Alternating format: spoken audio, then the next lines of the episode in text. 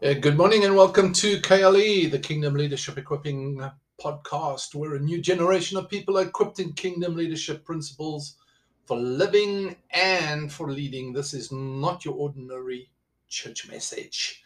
This is a message about a king and his kingdom, and about kings and their authority, about you making a difference and having an impact and being an agent of change wherever you are in the world right now, doing whatever you're doing.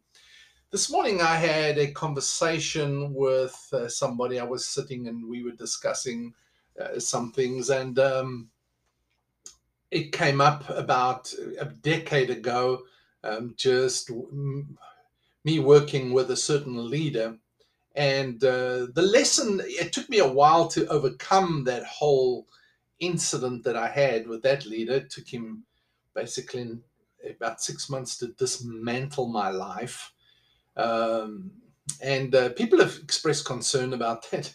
You know, it's like, what happened, and you know, how did I allow it to happen, and all the rest of it. Well, you know, and what I said to the brother that I was speaking to this morning is that, you know, you've got to be there to understand it.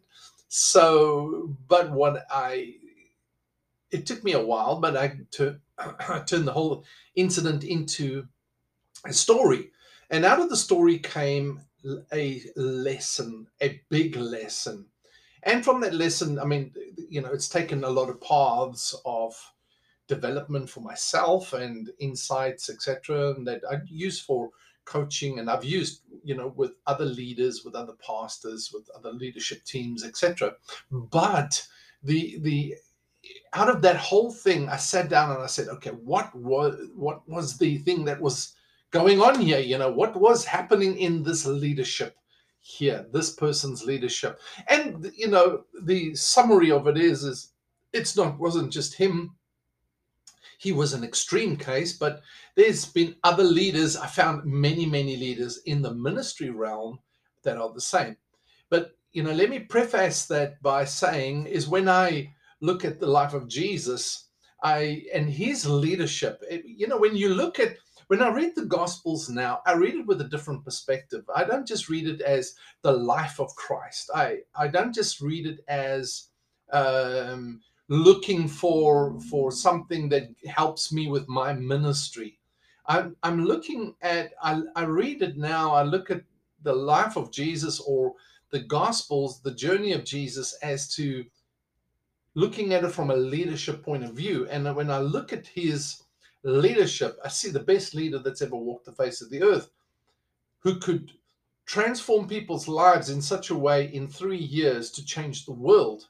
And that's incredible. So there's a lot of principles that we can learn from Jesus' leadership. And two things that really stood out to me, and that I saw lacking in many ministry leaders' lives, is one is confidence and the other one is competence. Confidence within who you are, what your gifting is, what your calling is, but mostly in your identity. You know, Jesus said this. He said, everyone can leave, but my Father will never leave me. Wow. I mean, what security is that?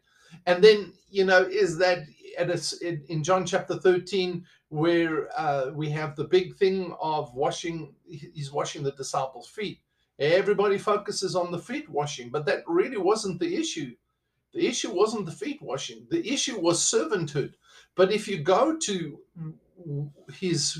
before he even started doing that, it says that Jesus, knowing where he was from, who he was, and where he was going to, he had the source of his life right then, of who he was. And he just like, he took off his garments that sort of made him to be who he is, kind of like in his role, and he took off his garments and put on the garment of a servant, an apron of a servant, and washed their feet. And he said, what I've done to you, you must do to each other. But he wasn't talking about feet washing, he was talking about serving. But from that absolute security in knowing the source of his life, his relationship with his Father, his destiny, his own purpose, came that tremendous confidence that he He didn't have to be called rabbi. He didn't even need the religious order of the day to accept him, to invite him, to refer him, to approve him. He was approved by the Father. Wow, what security is that? He knew his gifting. He knew his ability. He knew what his work. He knew what he had to do.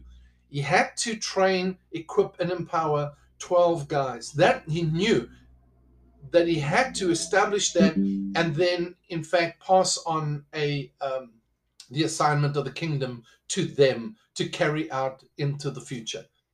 He knew that. He was absolutely secure in that. In fact, in John chapter 6, it says, you know, when everybody left, he said, do you guys want to leave too?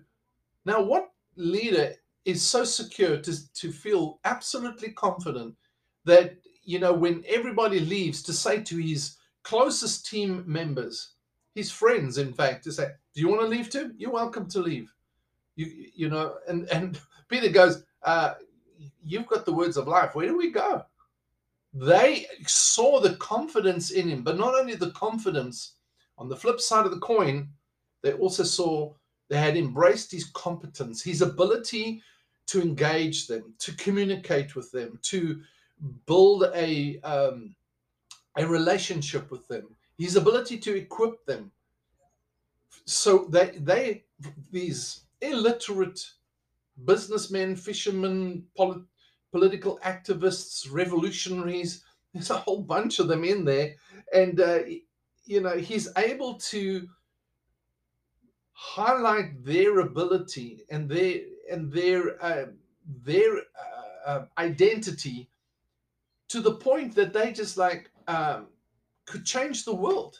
They could see his competence, his ability to bring about this incredible movement, if you'll excuse the terms, but it could bring about this momentum, this transformational momentum of the kingdom of God going around the world in 3 years. What absolute competence and skill is in that?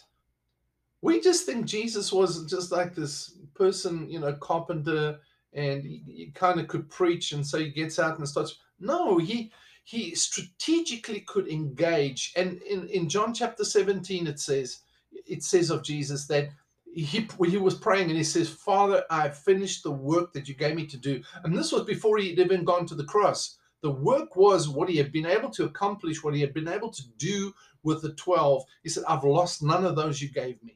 Wow. I mean, how many leaders today could say that?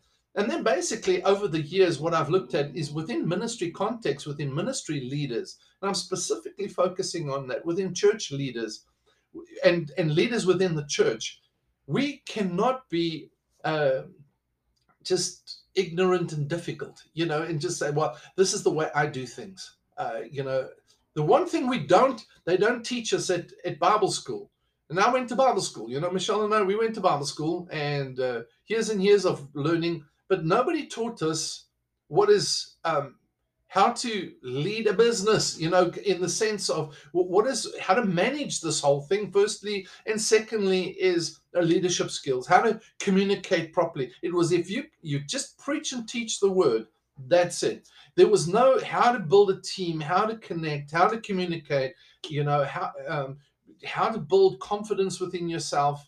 It was just like, you know, who you are in Christ. And that's true. It's true, but we were never taught the practicality of that. What is the practical implications? What does that mean in my leadership? What does it mean to, you know, and of course, being confident as a pastor is not really internal confidence. Being confident in, you know, being able to preach is not really confidence. It's you need the confidence I'm talking about is that knowing that this is who I am, and it doesn't. You can take it all away, and in fact, what I'm going to do is I'm going to be working at building leaders around me, releasing them to their vision, to their destiny, to their ability, to their gifting. I'm going to develop it. Yes, they may all leave me, but that's fine. I know who I am. I know what I've got to do, and I will complete the work that God has purposed me to do. That's the kind of confidence, not this come and grow with me and let's build my little thing. And if you mention that you might be going somewhere else, I'm going to preach against you. I'm going to warn you. And goodness me, I did all of those things. Trust me, I've been there. I did that. I also feared people leaving me for all sorts of reasons. I had my own motivations for them not leaving, and we just keep everybody insecure and immature, and we don't see the kingdom of God being spread. And the influence of the kingdom going, the message of the kingdom going everywhere that it needs to go around the world into every culture. All right, so I wanted to share that with you today. So the two things every leader needs is confidence and competence. We'll look at Jesus. We need that. All right, thanks for being with me. God bless. Have a great day.